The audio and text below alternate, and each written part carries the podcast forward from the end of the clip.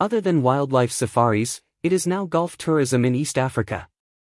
Not only wildlife safaris in East Africa, now sports tourism is coming up to boost leisure travel in the region to attract sports tourists to expand their travel packages from wildlife to sports outside the conservation parks. Golf tourism has just been launched as regional tourism sports events to attract new sports-oriented leisure travelers. Tanzania Minister for Tourism and the Kenyan Tourism Secretary met in northern Tanzania's tourist city of Arusha to tee off the launching of golf tourism in East Africa. Special packages for sports tourism will then be arranged to suit international golfers visiting Tanzania. Tanzania and Kenya, the two leading safari destinations in East Africa, have just launched golf tourism as regional tourism sports events that are set to attract new types of sports-oriented leisure travelers from the East African Community, EAC, region and parts of the world. Ministers for tourism from both countries have agreed to introduce then boost golf tourism among the two states, aiming to attract sports tourists to spend their days in the region. Golf tourism would also attract world-class golfers to visit the region then spend their days teeing at special golf grounds in northern Tanzania and Kenya. Najib Balala teeing a ball.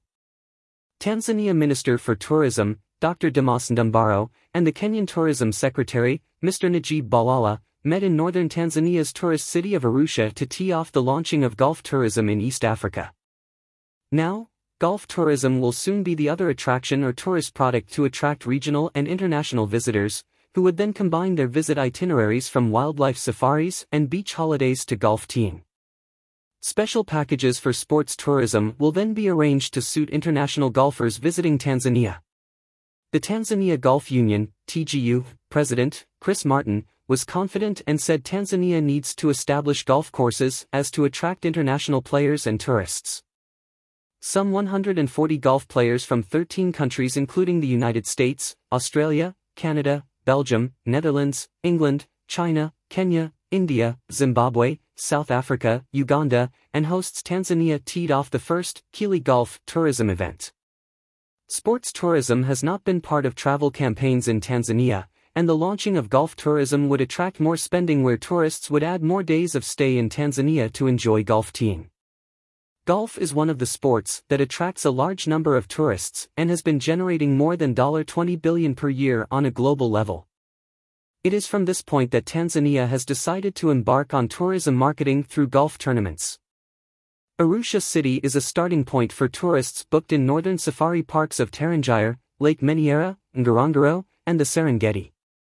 Targeting to market the East African region as a single tourist destination, tourism ministers and regional protocol officials from the six member states have all agreed to establish the annual EAC Regional Tourism Expo, ART, with the aim of improving the visibility of the region and marketing it as a single tourist destination.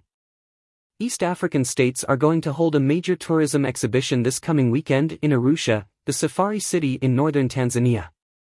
It is the first and a major tourism exhibition to take place in East Africa. The exhibition has attracted participants from member countries of Tanzania, Kenya, Uganda, Rwanda, Burundi, and South Sudan to showcase their tourist attractions under an umbrella of regional integration in tourism. Tanzania and Kenya have supported free movements for regional and international travels after presidents from both the two neighboring states agreed to enhance regional travels and movements of people. The African Tourism Board, ATB, is currently working closely with several African destinations to enhance intra-Africa travels through regional tourism platforms. The East African bloc is now standing as a good example of regional tourism development under a single platform which the African Tourism Board is as well campaigning for development across the continent.